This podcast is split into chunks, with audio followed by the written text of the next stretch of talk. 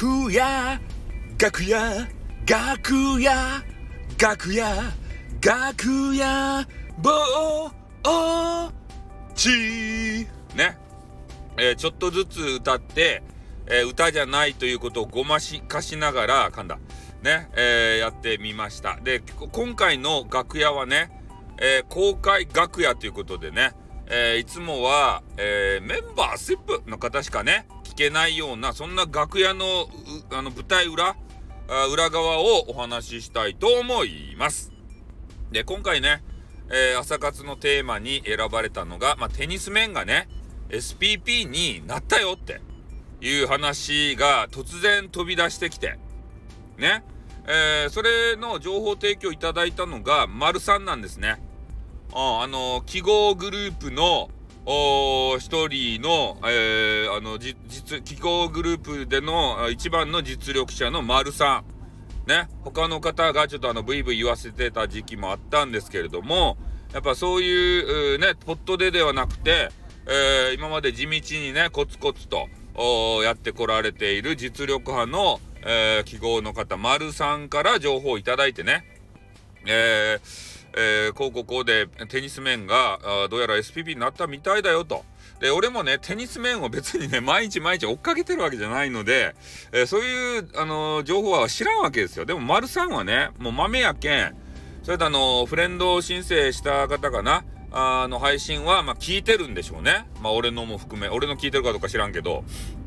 ね。まあ、それで、えー、テニス面がね、どうやら SPP になったというような放送を上げてたんで、えー、それの URL をもらってですよ。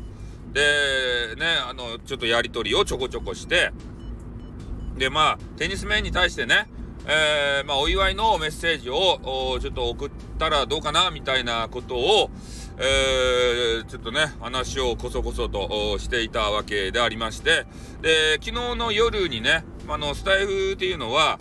えー、予約機能っていうのがね、予約投稿機能っていうのがございますので、で、その丸さんがね、あ何々時に、えー、予約したよと、こういうタイトルやよと、こういう話をいただいて、よっしゃって俺もね、えー、ちょっと時間を作って、え、わざわざテニス面のためにね、えー、時間を作って、えー、10分ぐらいね、お話をさせていただいて、えー、それを予約投稿をしたということでございますね。うん。だからそういうあの、いきさつがあったということなんですよ。だからまあね、記号の丸さんがいなかったらね、俺はまあ今日も、えー、テニス面がね、SPP になったということも知らずにね、えー、のうのうと配信をしていたんじゃないかなっていうふうなことは思うわけですね。だから、そういうつながりっていうのはやっぱ大切っすね。ああ。それで、まあいろんな情報交換できる人、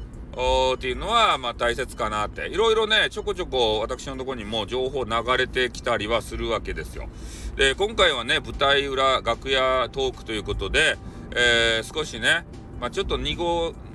濁、濁させながらも、えー、裏話をちょっとさせていただまあ、丸さんに許可取ってないんで、丸さんがね、大激怒やったらちょっと平謝りするしかないんですけれども、えー、こんな形でね、楽屋トークっていうのは、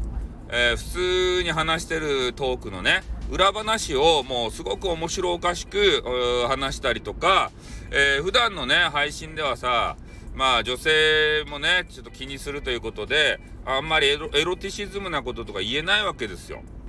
でもね、人間の生活っちゃね、まあ、三大欲求とかなんかあるじゃないですか。睡眠欲、食欲、性欲ですか？で、性欲という欲があるという、えー、ことでありますので、やっぱりエロティシズムってね、切っても切り離せない、えー、とあるこの話をこう説明するときに、やっぱりあの一般のね、えー、放送だとちょっとオブラートに包んだような、なんか歯に物が詰まったような、そういうようなお話しかできないんですけど、やっぱメンバーセップでってこう言うとですね、えー、一般ピーポーはもう、まあ、ね、聞けない。で、えー、まあ、俺のことがね、多分分か、分かってるであろう人たち。じゃないと多分メンバーシップにならないと思うんで、えー、そういう話が飛び出ても大丈夫だよっていう的な方たちがね、え、集まってくれてるのかなと思うんで、うん、そういう方たちに対してはね、えー、ちょっとセクシーなエロティシズムな、えー、男女の話とかね、えー、男性の体の作りとか女性の体の作りみたいなことを、えー、少し詳しくねお話をしたりもしてるわけでございますね、うん、だからそういう話ばっかりしてるわけじゃないんですよ、うん、今みたいに、え、楽屋トークといってね、え話の裏側表だっては見えないじゃないですか俺たちがね何をしていたかってなんてさで多分ねテニス面もああ2つなんか同時に上がってるぞって、まあ、気づいたかどうか知らんけどねうん、そういうので、えー、まあ、丸さんにも多分ね、えー、感謝の言葉、コメンティングを入れたであろうし、俺のとこにも来てました。早速聞いていただいてね。テニスマン豆だなと思いましたね。ああ、豆に聞いてるんですよ、俺たちの配信を。ね、だからやっぱりね、えー、SPP になる秘訣っていうのはテニスマンが教えてくれたね。うん。もうあのー、配信ね、まあ、足げく、えー、いろんな人のところに通って、ね、えー、それでまあ聞いて、ちゃんと聞いて、えー、それでコメンティングも入れると。そのま、まめな作業ですよ。俺たちまめな作業をさ、すっぽかして、ああ、フォロワーが増えん、ああ、なんだ、SPP になれん、どうだのかなの、ね、なんでなれないんだってね、悩むじゃないですか。そういう時はね、もうテニスマンを、ちょっと6ヶ月ぐらいね、ロムって聞けて。ね、テニス面ばっかり。そしたら、SPP になる秘訣がね、あの、わかるかもしれん。で、テニス面がね、潔いところが、ちょっとあのー、まあ、優しいジェイカーさんをね、引き合いに出すんですけど、優しいジェイカーさんは、えー、スタイフでね、スタイフマネーにならじゃねえじゃん、ならないじゃねえかって言って、ブラックサイトの方にね、ちょっと浮気しちゃって、あっち行っちゃったんですよ。でもテニス面はね、そういうお金のこととかじゃないんだな、みたいな。ね、やっぱりスタイフがまあ好きで、こう、ね、使いやすくて、えー、そして簡単に配信ができる。それでまあ特にね自分はスタイフの話とかも興味ないし SPP とかも興味ないけれどもとあでも、えー、自分の記録としてね置いておく媒体としては、まあ、ここが、えー、最高なんじゃないかねあの年代的にも自分に合う年代の方がいっぱいおると。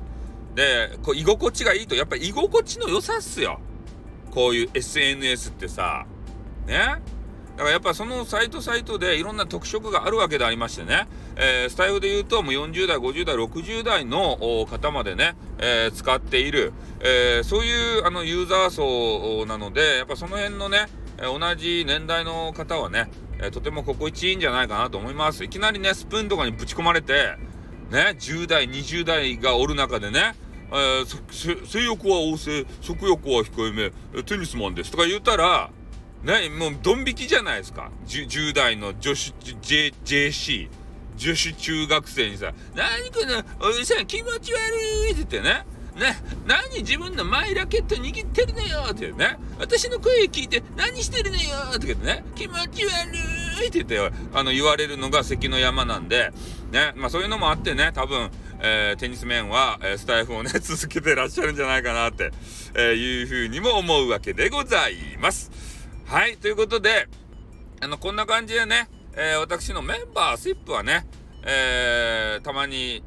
こう、楽屋トーク、深掘りということで、えー、警戒トークやってますんでね、ぜひ、えー、メンバーシップにもね、あの、入っていただきたいなというふうに思います。で、メンバーシップに入っていただければね、えー、俺がいろんな、あのー、ところ、まあ、YouTube もやってるんで、まあ、YouTube 関係ねえじゃねえかって言われるんですけど、えー、YouTube でね、えそのメンバーシップ代金を使って、えなんか面白いことしたりとか、あの、もうスタイフに還元しようよって話になるんですけど、スタイフはなかなかね、あの、美味しいもの食べに行ったりしてもさ、音ぐらいしか聞かせることができませんからね。うん。で、やっぱり YouTube だとね、えー、画像も見られるんでね。まあ、ね、YouTube で稼げるようになったらそっちでいいんですけど、まだちょっとね、稼ぎが、稼ぎが悪いっていうか、全然ね、登録者数伸びてないので、ちょっと YouTube の方もね、えー、同時にね、あのー、応援していただきたいなというふうに思います。はい、ということで今日は、